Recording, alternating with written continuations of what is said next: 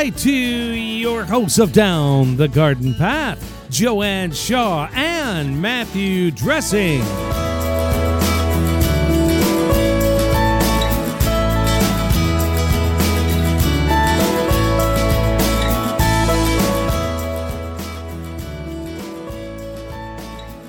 Welcome, everyone, to this episode of Down the Garden Path, where we discuss down-to-earth tips and advice while doing our best to help you seasonally manage your garden and landscape. Hello there, I am Joanne Shaw, owner of Down to Earth Landscape Design, and with me is my co-host and co-author, Matthew Dressing. Welcome, Matthew. Welcome, Joanne. Good evening, everyone, and thank you for joining us. I'm Matthew Dressing, owner of Natural Affinity Garden Design. As landscape designers, gardeners, and authors, we believe it's important and possible to have great gardens, which are sustainable and low maintenance. We want to help you make it happen. That's right. And hello, everyone, and welcome to July, and a happy big 4th of July to our many U.S. listeners. This month, we are talking all about wonderful shrubs for your garden and a few other things. This month is a little bit of a grab bag, isn't it? But we're excited. Tonight, we're going to discuss some interesting evergreen shrubs. I think with talking about perennials and lots of flowers the last few months or weeks and weeks, I feel like, I thought we need evergreens, right? Like those are kind of the backbone of a garden and very important and often overlooked, especially the small ones, I think. So that's what we're going to talk about tonight. So if you have some questions about your evergreens, if you have a favorite small evergreen, we would love to hear all about it. Please share with us at instudio101@gmail.com. That's right. Yes. So we are talking all about interesting evergreen shrubs. Mm-hmm. Mm-hmm. So don't you find that when people think of it, when you say evergreen, like they're thinking cedars and spruce trees and right? And those larger older cultivars of like junipers and yews that just have been planted as foundation plantings from 40 years ago that are overwhelming and eating the lawn. And I was just going to say that, there, yeah. Right? Yeah. Yeah, eating that lawn or eating the house, like or right? Even the house, yeah, you know. Exactly. And in the garden center, a lot of people think that, well, have you thought about maybe an evergreen ground cover or an evergreen tobacco? Oh, no, those are those big rats. Like they get out of control. No, yeah. There's a whole group of new cultivars and improvements, right, as well as some of the classic ones that I think are just underused that your garden center is filled with. That's right.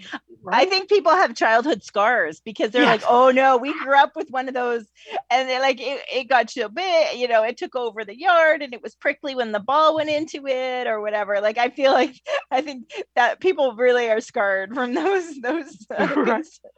Mom and dad made me rip it out. I know. Yeah, but you're right. And sometimes it's because it's not planted in the right spot. Like, right. Those junipers, first of all, yeah, when if it's 40 years old, of course it's going to be big,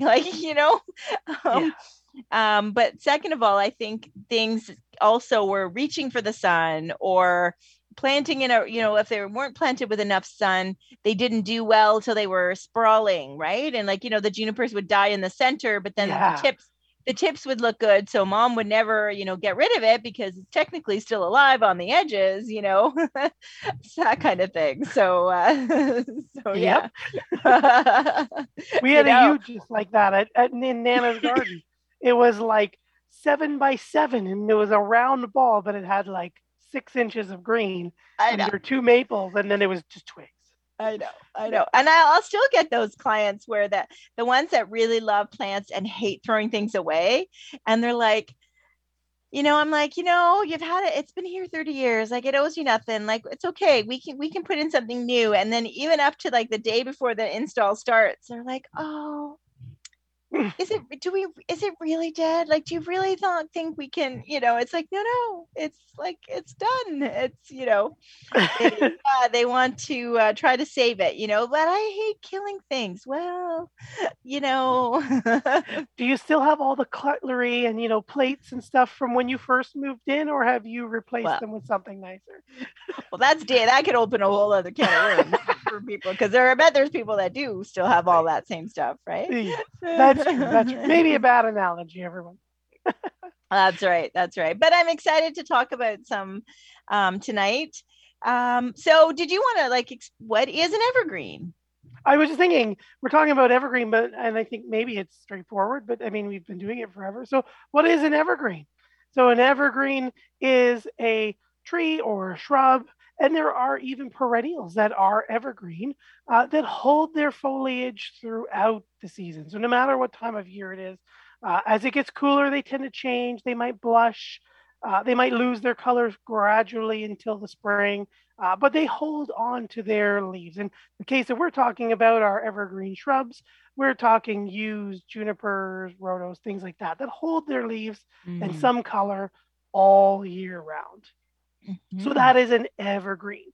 When you're far south in California, Florida, in the tropic kind of areas, there are a lot of, our annuals, if you think of like a palm tree, things like that are also evergreen, that hold their big green leaves, that they don't lose them. It's cooler for them, but they don't necessarily lose them. But if you move further north, and could be other things besides the palm tree, these evergreens in the tropics may become semi-evergreen, or it'll still be hardy but lose everything and be more perennial-like.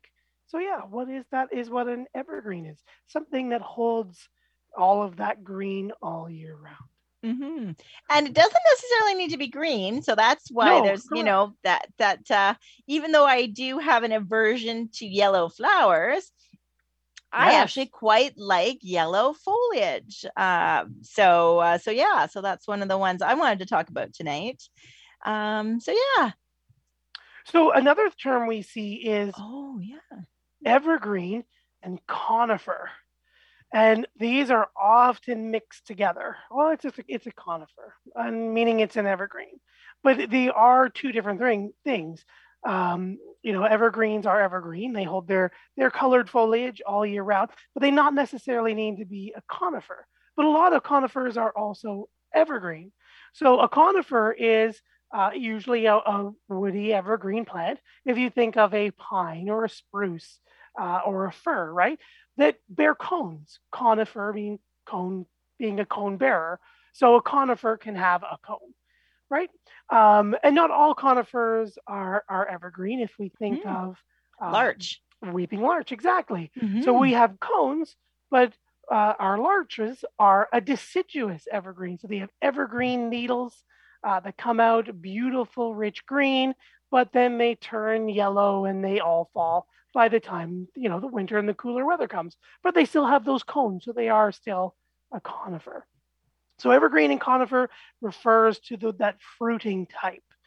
So junipers, pines, firs, they are all conifers. Whereas things like your hollies, they're evergreen, but they create berries that are actual berries and other fruit. So those are not a conifer, they're just an evergreen. Yeah, so there's two terms that we see, and I actually looked it up, and I didn't throw conifer in the glossary of our book. Down the Garden Path, a step-by-step guide to your Ontario garden. So, yes. Interesting. Okay. And I think of Christmas trees. So then when you think of it, like Christmas trees are all conifers. Right. They're all conifers, right? Because if left to their own thing, they're all going to produce their own cones. That's right. Right. Okay. Yeah. Junipers. We always say juniper berries, but those scales are actually fused together and have some fleshy body around their seeds or around the cone, in which birds and other animals will eat them and deposit them, whereas pine cones will open their woody scales and let the seeds fly. So we say juniper berries, but they are cones. Yeah. Oh, okay. Sorry. Really? Yeah, we call them juniper berries, but they are technically the structure is a type of cone. Well, what about the yew berries? They're a berry.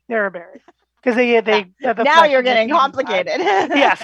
Now we're splitting hairs, and maybe we now know. We're splitting hairs. Oh, tell my me gosh. About some fancy greens. What's interesting? That's right. It's right. And I think they're very, putting on my designer hat, I think they're very important in a landscape, because I think, first of all, everybody wants that seasonal interest. Yes. Whether they know it or they don't, like sometimes they don't know to say it, but they want that. Yes. Agreed. When they color all the time, something interesting all the time, that kind of thing. Well, and I think sometimes they are they're thinking like April till October or something, right? Like they're not thinking the rest of the year. Yeah, that's what they define it all the time. Yeah, yeah. And there is a surprising number of clients I've had over the years. One just now that I've just done this whole backyard, and she doesn't want any evergreens. Yeah. And so she does have an existing rhodo. I think it was a rhodo. I don't think it was an azalea. It was a good size. She had an existing rhodo that we kept. So technically that would be the only evergreen. There's an evergreen. Although I fooled her, and hopefully she's not listening, in that I convinced her to put in a Daphne, which is... Yes, another broadleaf evergreen. It's a broadleaf evergreen. Flowering. Broadleaf, but evergreen. So yes, so I kind of fooled her. So they're so rare to, in the garden. That's one we could probably do a show one of these days about Daphnes. Yeah. Oh, yeah. Mm-hmm. So when we are saying we're going to talk about interesting evergreens, before we get into naming some of them and talking about our evergreens, what do you think? How are we defining interesting? Do you think we're defining interesting? When I think interesting, I think of it. It does something unusual, like our larch, a nice weeping larch, deciduous, beautiful fall color. I think of obviously the different junipers, the horizontalis group of junipers that give you a growing season color, and then we often see winter color or different colors or things like berries, things like that. I think both of us on our list have a few cool things. Like we always say, picking a plant that does two things, right? Type thing, right? And that goes for sure for a lot of our evergreens as well, whether they're broadleaf, so they have, a very deciduous or typical leaf-looking thing, like a euonymus, or like you said, a rhodo or azalea, things like that. Yeah, or even some of the hollies versus, a needle-like or a scale-like leaf structure. Mm-hmm. Yeah. So I think that's what we mean by interesting. Would you agree? Yeah, for sure. I think it's the texture is interesting. I think the size and shape, it can be interesting. Yeah. As well as, and I think the foliage, because by the very nature, when we say to a client or gardener, other gardeners, evergreen, everyone is picturing it to be green. Now there's many shades, right? Like a pine tree green versus a fir tree green versus a spruce tree green. They're very different greens, but they're all technically greens. Right. But I think there's a lot that people don't really think about, and in the sense that have more of a yellow or more of a lime. There's a few variegated, subtly variegated. Some like the larch, even though they are deciduous evergreen, before it loses its leaves, it goes bright yellow. So anybody who's been in cottage country in the fall and to see the birch trees and then the larches go yellow, it's a sight to behold, right? It really is. So I think, and again, I know I feel like a bit of a hypocrite because of my aversion to yellow flowers, but I feel like there can be too much green in a garden, and I think evergreens can help that way by having different textures, and because the leaves of most other plants, with the exception of a few, well, I know there's burgundy plants and stuff like that, but everything is green. So, and I think that's why some people, when you say evergreen, they're like, oh no, we already have enough green, like I don't need, I don't care about winter, it's evergreen. Well, I think they can make other things pop. Yes. Yeah, with that texture and then those varying shades of green, right? They make great backgrounds and companions for a lot of the other plants that we use in our garden. Yeah. For sure. So do we want to talk about a few of them? And then we can talk about caring for some of them? Yeah, we can, definitely. Yeah. Do we have any listener questions? I was just looking to see. I forgot to pull up the email. Me too, you guys. There you go. We do have a few. Okay, so we answered Gail's question. I think, why are they called evergreens? So yep, I think, Gail, that was a good question, and I believe we answered it. Matt's description. And needle drops, this is an interesting one. So Walt, are needle drops good for evergreens, or is that a symptom of something else? Interesting. I'm not sure what you mean by needle drops. Do you know what he means? So I think, if I just bring up the question, Walt, needle greens, one of the things to say is that evergreens do like to cycle out a third of their foliage as well. So when you do see, for example, that classic spruce or pine sitting and you've got those needles underneath, yes, some of them might be blown off by the wind. Some of them might be an insect pest or disease. But you know what? It's evergreen, but she is shedding some needles just to rejuvenate her own growth. So you might see some of that needle drop that covers the base or around your evergreen. I just totally lost the word.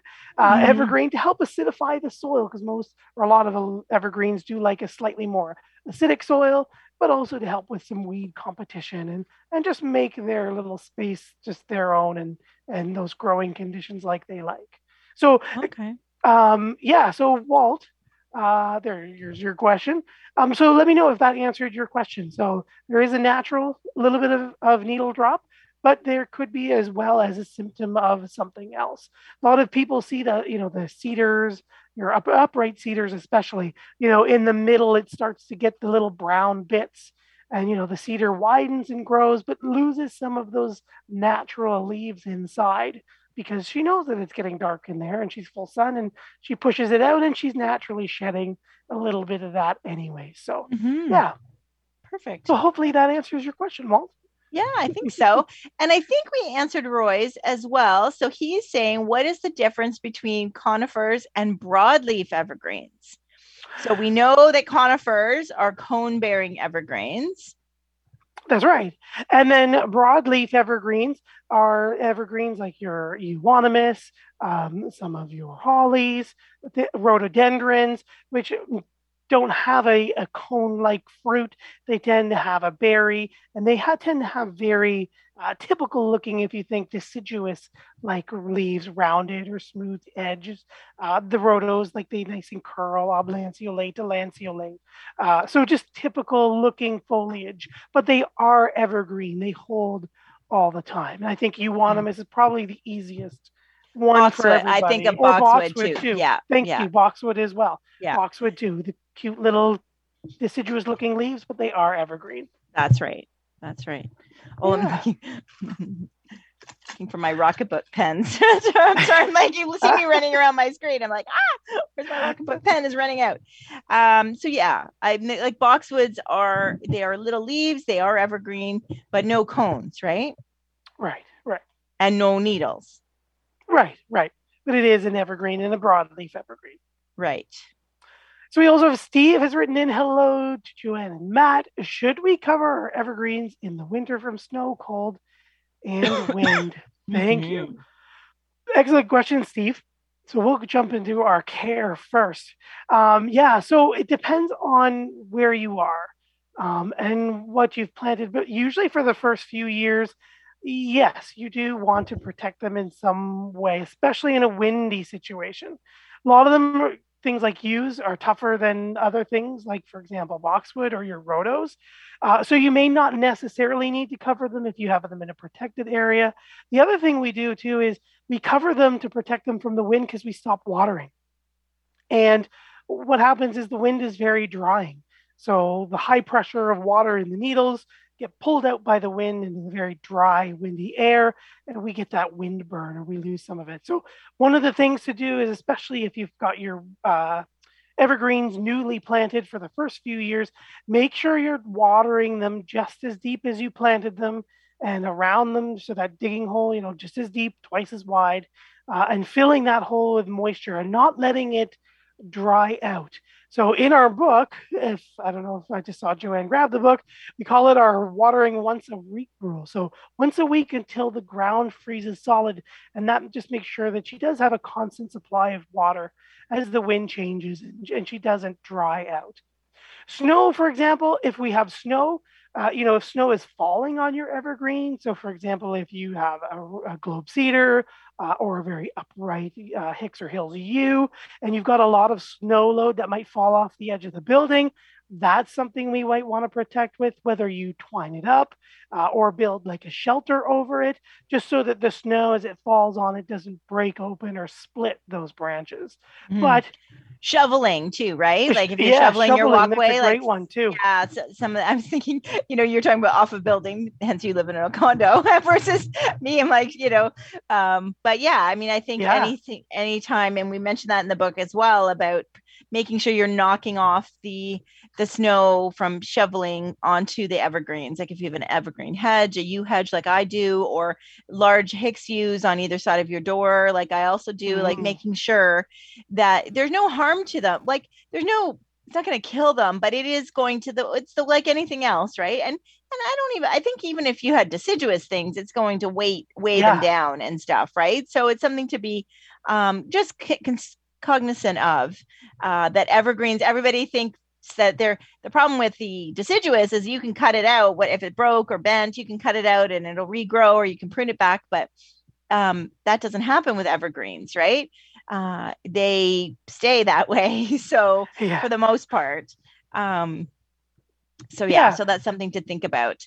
But for them, like I say that, like when we talk about covering though, I do struggle with that. Like, so those you'd mentioned all valid reasons, like absolutely valid things to consider.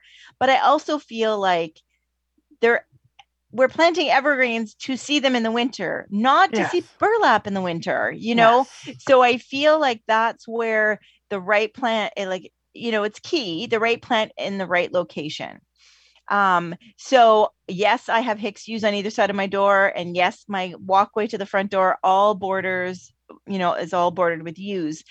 I don't wrap them. I don't screen them. I'm cognizant of and lecturing of my sons to not pile the snow on them. And just snow is not such a big deal. It's, when we get that melt and then freeze and then it's like ice, or we get that freezing rain, and that's like where it becomes an issue, where then I know to go out and knock it off kind of thing. So I feel like some of it is making sure you're planting them in the right spot. The salt, like if you are planting things that are not evergreens, also not, some are salt tolerant, hint the blue ones, some are not. So, planting things that are not salt tolerant near the driveway or near the sidewalk or the road is not a good idea. So yes, can you build a screen to protect them? Yes. Should you plant them there in the first place? I guess I'm kind of biased to say no. Right? Yeah, because they're exposed to that extra damage that they don't really need.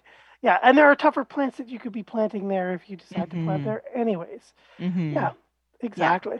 Yeah, and agreed with your point. Just, protection. We planted them to be evergreens. I'm with you there as well.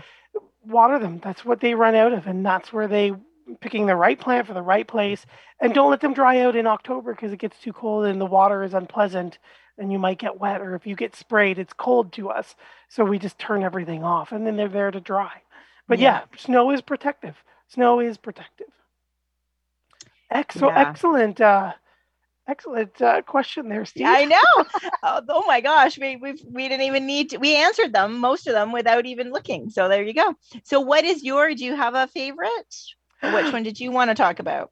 Ooh, what one of my favorite is, and it's maybe because I see a lot of these, not the specific one, but I see a lot of the hemlocks up by our cottage, our family cottage.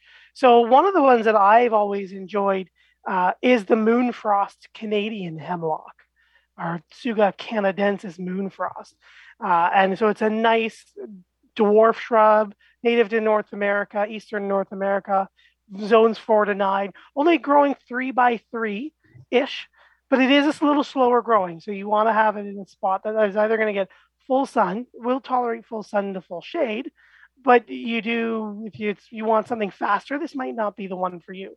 But it is beautiful when it comes out, that moon frost. It's all pure white foliage. All the needles and the new stem growth are pure white. And then as they grow, they mature to that nice, rich, dark green as it grows. So, yeah, so you just have to be, the one thing is that slow to medium growth rate and a little bit quicker in the full sun. But a beautiful multi-stemmed, mounding, arching habit. Yeah. So asterisk there with this one, because I tried to overwinter two in my garden that were still in the pot, but I buried the pot in the ground to kind of, I bought them for a client. Apparently, Matt, the rabbits love them. Yeah, that's yeah. Because they are a specimen, because they are not cheap. Like, they were not cheap. No, and that's the other thing. So they totally worthy in the garden. Like, I think it's a total focal point. Could you see it next to a water feature or something, or a Japanese maple? Like, really a very cool plant. Yes, and that's why I've got it down in my things too. No. I have that all in my things too. Just watch, they're very expensive when you find them in the garden center. Yeah, like $89.99 Canadian and up, and you're starting in like a 2-gallon pot. Yeah. So it depends on who's growing them and where you're getting them. We often see them grown in BC and moved over. But yes, they can take some rabbit damage for sure. And you do want to make sure, again, beautiful specimen.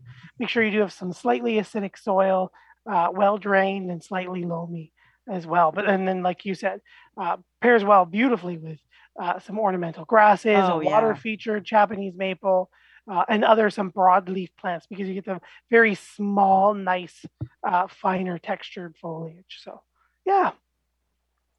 I think that's, something that, because you want people, if they're not fond of evergreens necessarily, they want something, and you want something unusual, then I think that's a great choice, Matt. Yes. No, that's where I went with our interesting, just straight out to very interesting specimen plant. Beautiful one. Mm-hmm. Yes. Mm-hmm. So what about your list? So I have it. So anybody who's picked up our book, we're going to talk more about our book that we wrote, Down the Garden Path, the same name as the podcast. And each month we also have a little section at the back called our design favorites. So in November, Golden Mop, Threadleaf False Cypress, or Chamaecyparis Chamaecyparis? Yes, thank you. Chamaecyparis, depending on how you say it. Yep. What's the other part? Pisifera, Golden Mops. There you go. Mouthful. Yes. But I am a fan. Like, it's got a really, not only is it yellow, it's a nice yellow, I think, for, and it has a really, hence the thread leaf. It's got a really nice soft texture. It's not prickly, and it really creates a great contrast. So how sometimes you get into a habit design wise, and you thank goodness all your customers aren't on the same street, because you do like a vignette of the same plants, of your favorite plants. So, a burgundy Japanese maple and a golden mops, I think look great together. And I love the contrast. And so I often, and it doesn't get, because there are definitely some Chamaecyparis that get massive. Mops is one of the ones that stay smaller, and can get a little, mine is getting a little open, and I kind of have mine next to, I have my Roseanne geranium like rambling around it. And I love the contrast of purple and yellow together. And I was just somewhere else today. I can't even think about where I was. And and there was something else that was yellow and purple together. And I was like, oh, that really, it really catches my eye. So I love that one. I think there's, you can shape it a little bit, right? You can keep it a little tidy if you need to. Mm-hmm. Yeah, you can. And I was just going to make a note about pruning, right? We're not going to prune our evergreens necessarily, especially like the junipers, like we're going to shear back a deciduous head. Some of them, especially like the junipers or your Chamaecyparis, you want to make sure that you're cutting with a downward cut, because if you just cut them off, you can end with a little stem where you can see the end. So like you said before, we don't like when we cut the end off of a stem of a deciduous shrub, the foliage doesn't immediately erupt and break and cover that cut. So you can cut them, but just always with like a downward cut. So that little cut and the open end of the stem is facing downwards. When you're doing something like your boxwood or your yews or your euonymus, they shear much more easily like that. But your junipers especially, yeah. Okay. Sorry. Yeah, and they are like one thing I do want to say. Like I know we're midway through the show and talking about these. They are to be like, and that's the benefit for me of these more shrub-like, more dwarf, interesting varieties of evergreen shrubs is that their form, their natural form, is compact and is interesting.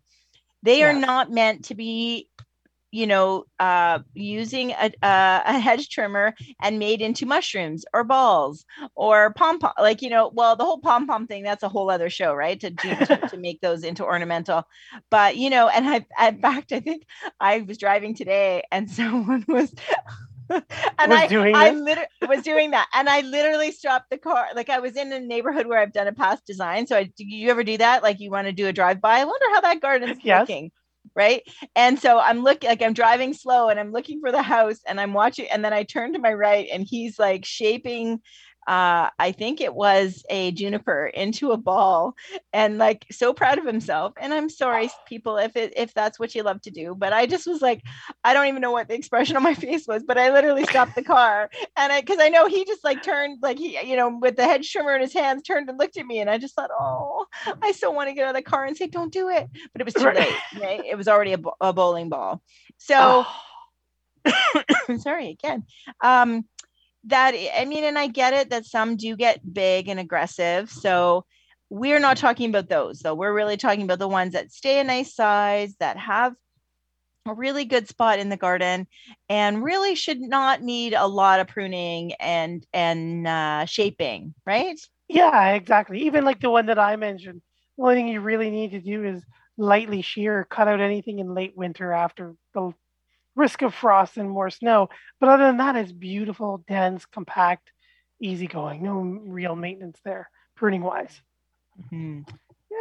Yeah. Anything else you'd like to add about your Chamaecyparis? No, I mean, I think it does go with, the texture, like I said, with the Japanese maple, with other deciduous shrubs like barberries or burgundy weigelas. I think it really provides that contrast. And I think sometimes as much as I love burgundy in a garden, you can do too much burgundy, right? Oh yeah. And burgundy and green. And I think to add, it just helps the contrast really helps your eye and helps things look more interesting. So, yeah. Agreed. That's always one of my favorite Latin or botanic names to say. Chamaecyparis pisifera follifera aurea. Love it. Yeah. Anyways, this is my time to jump in and say thank you, everyone, for joining us here live on Reality Radio 101. I'm Matthew Dressing here with my co-host and co-author, Joanne Shaw, and you're listening to Down the Garden Path. Joanne and I enjoy hosting Down the Garden Path each week, bringing you interesting and relevant topics to help you achieve a great garden. We learn right along with you from our research and from the guests that join us here on the show. Don't forget, you can spend more time with us down the garden path. Follow us on Instagram and Facebook. Our handles there are at Down the Garden Path Podcast. You can also find us on your favorite podcast provider with lots and lots of evergreen gardening content. Yeah. Review. And don't forget, while you're there, hit that subscribe button to be notified of new content. And please don't forget to like, share, and leave us a comment. We love hearing from all of our listeners. You can always write us here, instudio101@gmail.com. You could also write us directly. The podcast email address is downthegardenpathpodcast@hotmail.com. So downthegardenpathpodcast@hotmail.com. And don't forget to find us on our websites. You can find Joanne at www.earth.ca. and myself at www.naturalaffinity.ca. And as we've said many times already, we're going to, again, remind you to check out our brand new book, Down the Garden Path, a step-by-step guide to your Ontario garden, where we have lots of our tips, tricks, and advice laid out for you month by month, including some of our design favorites and some great information for you at any time of year. That's right. And for our listeners that aren't in Ontario, please don't be put off by that title. Yes. You know, we may end up changing it, but it, you know, that's where we are and that's where we garden. So we felt like that's where our expertise is. But because of the month by month and season to season, really the seasons always adjust a little bit. So there's even some repetition in the book of what we say to do in April and what you might not be able to do it in April. You might have to do it in May, you know. So I think it still falls really well in the order of things and what to do, regardless of whether you're, you know, whether you're in an Ontario or not. Really zone 5 is kind of, and there's lots of people, lots of zone 5s outside of Ontario. And, but also I think it will still help you know, the order of things or the things to look for in your garden, and in a reasonable fashion. Right, Matt? Agreed. Well said. Well said. So continuing on our list, you were saying you were watching someone prune a juniper into a bowling ball. Yeah. And that's actually one of my next favorites is Mr. Bowling Ball Cedar. Really? Yeah. I don't even know. Introduce me to this, Mr. Bowling Ball. Mr. Bowling Ball. So it is a type of eastern cedar, Thuja occidentalis, Mr. Bowling Ball.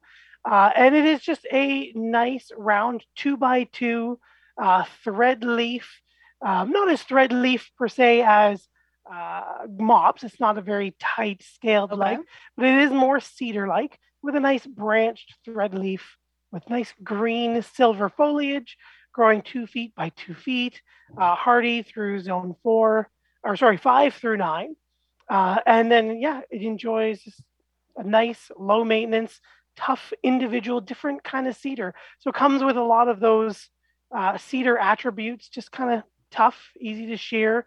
Yeah. How big? Sorry, did you say? Yeah, sorry, 2 feet by 2 feet. Okay. Yeah. Okay.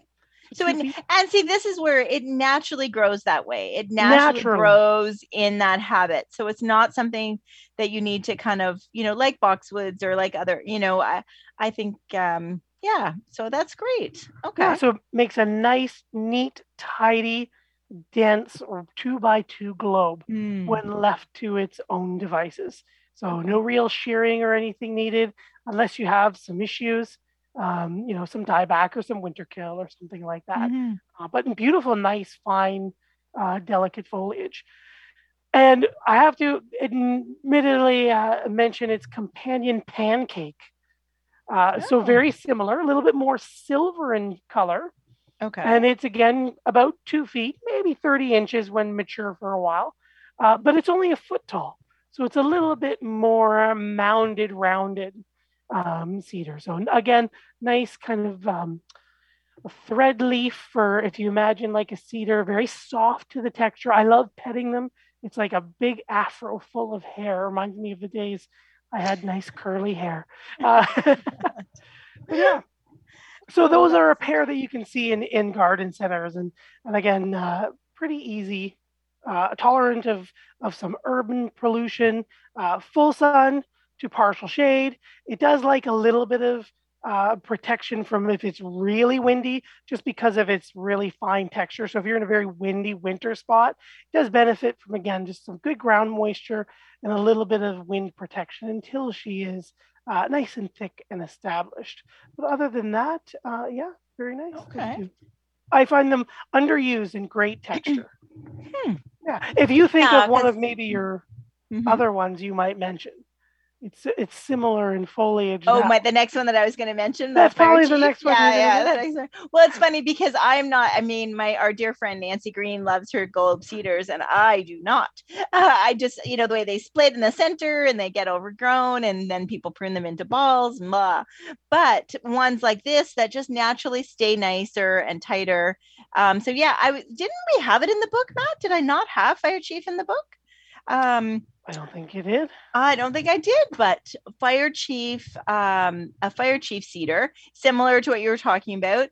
Also going back to the yellow with a little bit of red to it.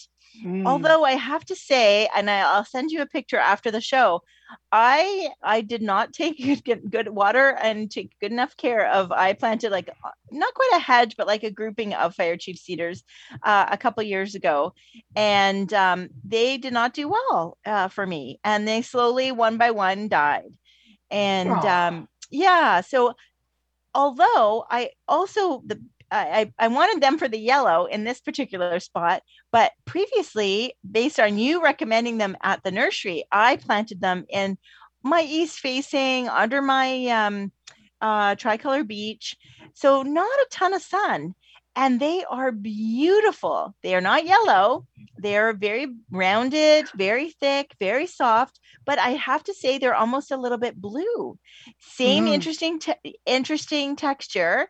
So even though they're Fire Chiefs, because they're not getting the full sun, they're not yellow, but they really are very nice. And they have been salt tolerant because they're next to the walkway, not there's lawn between them and the curb, but maybe only 3 feet.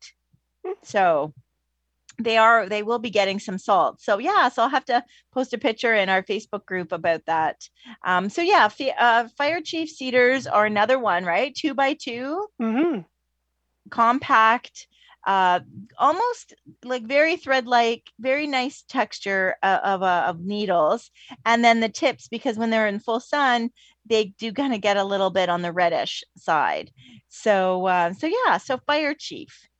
So I think, you could do a nice one of those. And I'm sure that's the same with your pancake and your bowling ball cedars. You can't just put one of those in a garden, right? Unless it's a very small garden. Those are the things that are meant to be in groupings or in hedges or in, kind of with other plants around it type of thing. So something that maybe anchors, I think evergreens very much as anchoring in the garden. Yeah, exactly. I like your analogy as well, because I use it too, the bones of the garden, right? Yeah. You'd want, groupings of 3 or 5 or a hedge and some different textural plants and some nice color around them for sure. Yeah. So yeah. And because they're so small, they can be in front of, deciduous shrubs, that type of thing too, right? Without having to compete. Cause that's the nice thing. Cause I think sometimes everybody, and we do it too, right? All the shrubs get to 3 feet, right? Yeah. This is 3 feet and this is you get like the green velvet boxwoods get to 3 feet tall and wide. The Weigelias get to 3 feet tall and wide, wine and roses, right? Everything, gets to three. So then now you have a garden where, yes, you might have a lot of different things and different textures and different bloom times, but everything's the same size. So, so I think that's another, strong part of these evergreens is that they are a little bit different. Some are wider, some are taller or smaller, and they're interestingly shaped so that they do stand out in the garden. You're right. They're not those 8x8, 12x12 ones that your grandparents planted as a foundation planting anymore. Yeah. So there's lots of very neat ones out there. So definitely take a look. Should we continue with our list? Sure. One of the ones was just, again, with lime foliage. One of the ones that I liked were Lime Glow Juniper. I've always liked. I don't think a lot of people plant it. I haven't found a reason for it, so maybe you might know it as well. But it was a lower growing juniper, only about 12 to 18 inches tall, about 24 inches wide. So that kind of classic mounding, arching, somewhat spreading juniper. I wouldn't say it's a spreading juniper like an icy blue or a blue chip, or like 4 to 8 inches hugging the ground. But I loved it because it had that bright yellow foliage again, a nice structure to it. But then Lime Glow would blush, like Fire Chief, like a really nice red going into winter as well. And it was one of the horizontalis group. So the Juniperus horizontalis group often will change their colors. So you'll see, for example, like the dwarf garden Japanese juniper. It's Juniperus procumbens actually was horizontalis, but the horizontalis group will take on purples and blush different colors depending on their cultivar and their cultivar. I was going to say species, okay, but not their cultivar.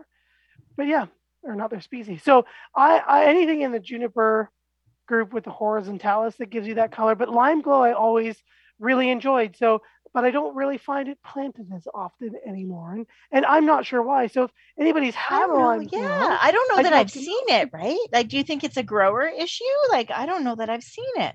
It could be as well a grower issue, that it was popular 10 years ago, and other things like Fire Chief or something else have taken it over. Mm-hmm.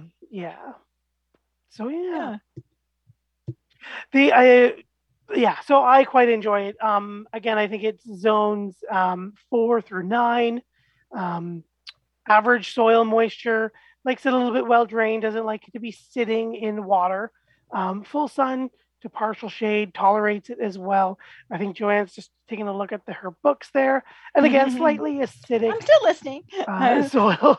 I mean, if we can't buy it, then that we can't use it, right? And stuff. So that's always the challenge. Yes. Well, I know I've seen it regularly, even this year at a couple garden centers. Okay. So I know it's still out there, but again, you don't see blocks of like 15 or 20 of them anymore. They're usually like tens or like specimen pieces. So anyways, that's again, just one of my enjoyable ones. Again, that nice low arching, sprawling habit, but again, that nice rich red fall color. Okay. I will continue with the blue, or with the juniper, and talk about blue, because one thing about the blue is that they do tend to be salt tolerant. So the blue junipers, and I think of Blue Carpet and Blue Rug. They really double as a ground cover. So they hug the ground. They really help, like for me, and how my garden goes right to the curb, I kind of have them, on a bit of a slope, so they can retain, they can look interesting.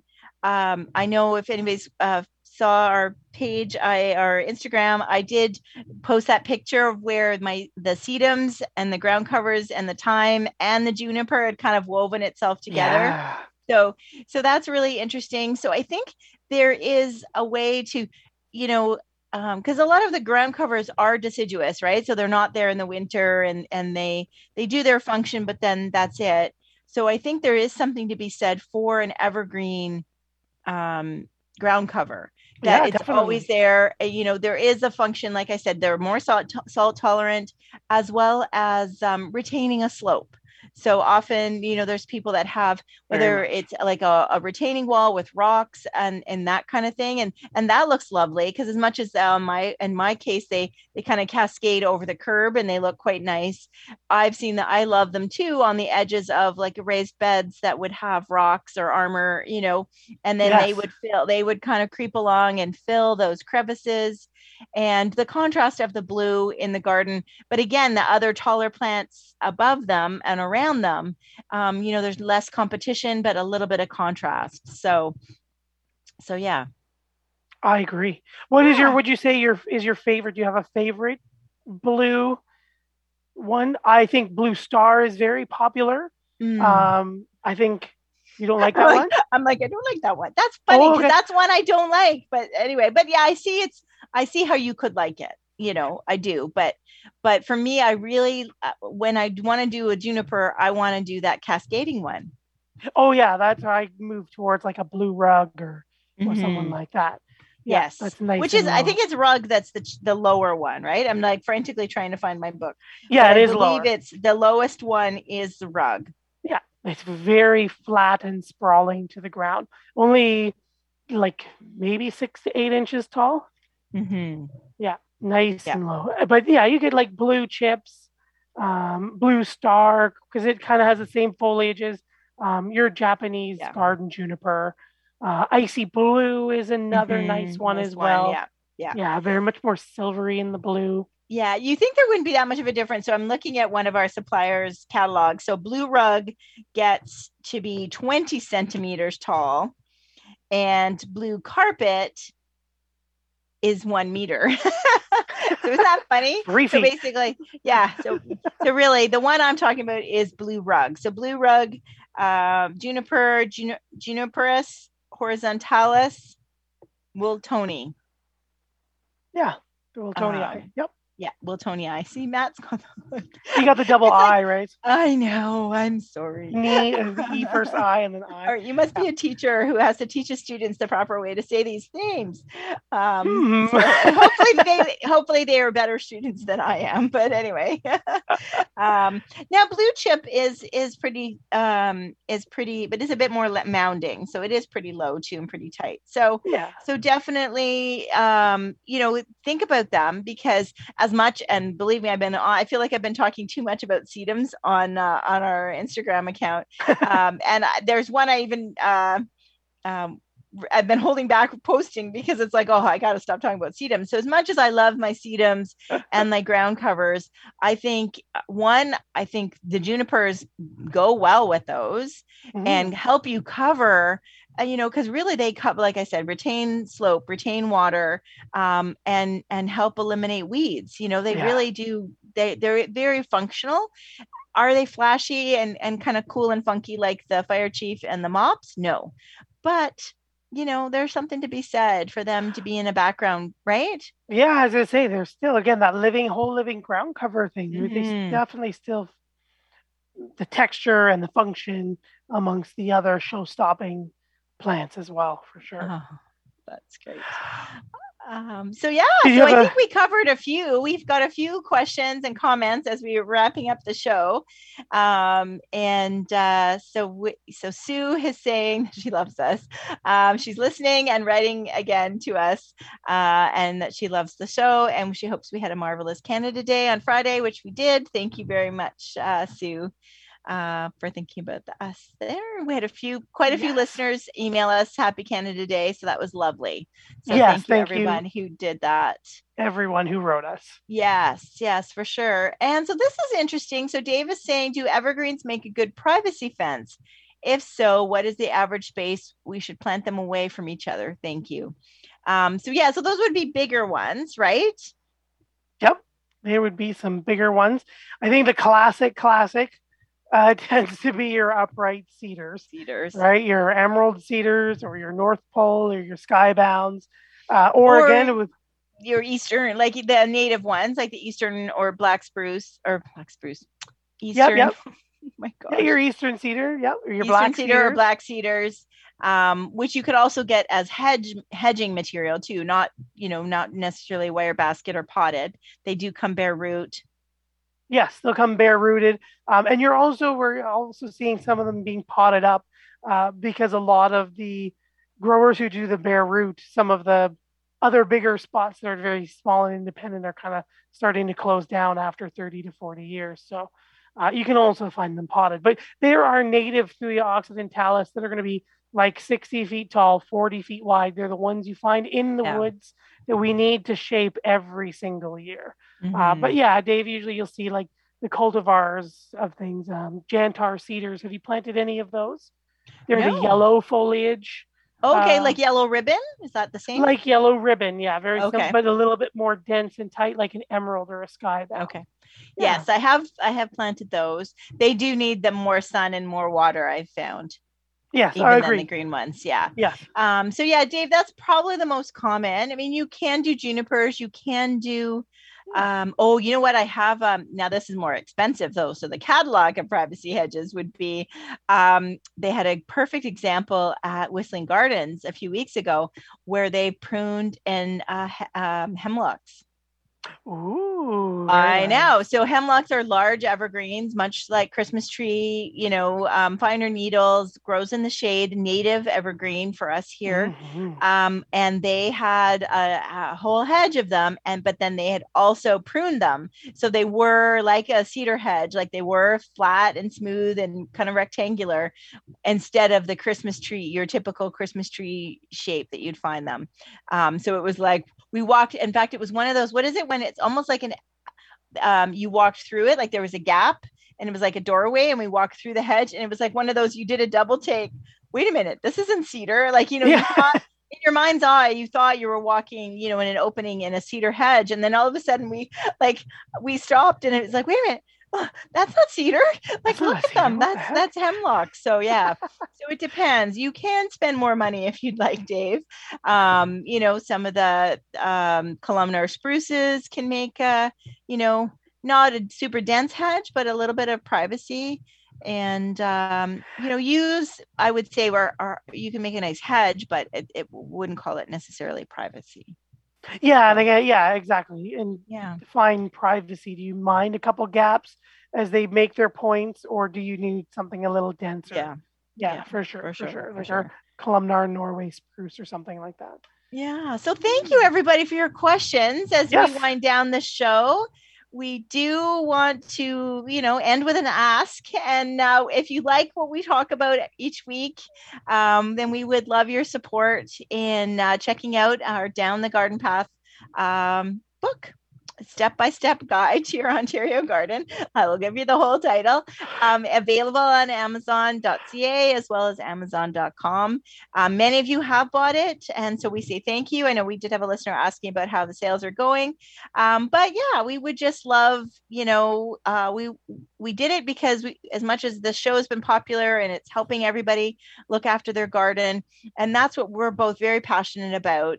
In addition to designing gardens and spending your money on plants for you, we love all that, but we want to help you take care of it, and which is why we're here every week and why we wrote the book. So yeah, that's right. Check us out, and if you have bought it, again, thank you so much for supporting us. It means the world to us. Thanks for everybody for all the support over the last number of months and years about the book. But if you have bought it, don't forget to log on to Amazon and leave us a review. We would love for you to leave us a review. And if you have anything, questions about it or in it, or something that you'd like to see more of, again, you can always write us Down the Garden Path Podcast at hotmail.com. And again, Gary, our wonderful producer, gives us the mail here from instudio101 at gmail.com. Yes, but Gary was saying he's using the podcast email a bit more. So I think that makes less work for you, right, Gary? Yes. So that people just email us directly. Yes, directly. So email us at our podcast one. We have been getting some great show ideas. Yes. So do we want to talk about what we're going to talk about next week? Thanks to a listener. Yeah. Throw it. Oh, poisonous plants. So, woohoo! Throw it. Okay, put me on the spot. So, and I'm trying to find. Well, you talk about it while I try and find the listener who's recommended it. And so, you know, this is the time of year where people are camping and hiking and out in the. So, poison oak, poison ivy, poison sumac, all sorts of different poisonous stinging nettle things that you want to avoid. Irene. Woohoo, Irene, thank you. And we have had a listener in the past also recommend it. So we are going to talk about poisonous plants next week. That's right. Thanks again, everyone, for tuning in here live on Reality Radio 101. Thank you, everybody who's downloaded the podcast. You're listening to Down the Garden Path here on Reality Radio 101, and we'll see you all next week. Take care. Bye. Thank you for listening to Down the Garden Path with your hosts Joanne Shaw and Matthew Dressing right here on Reality Radio 101.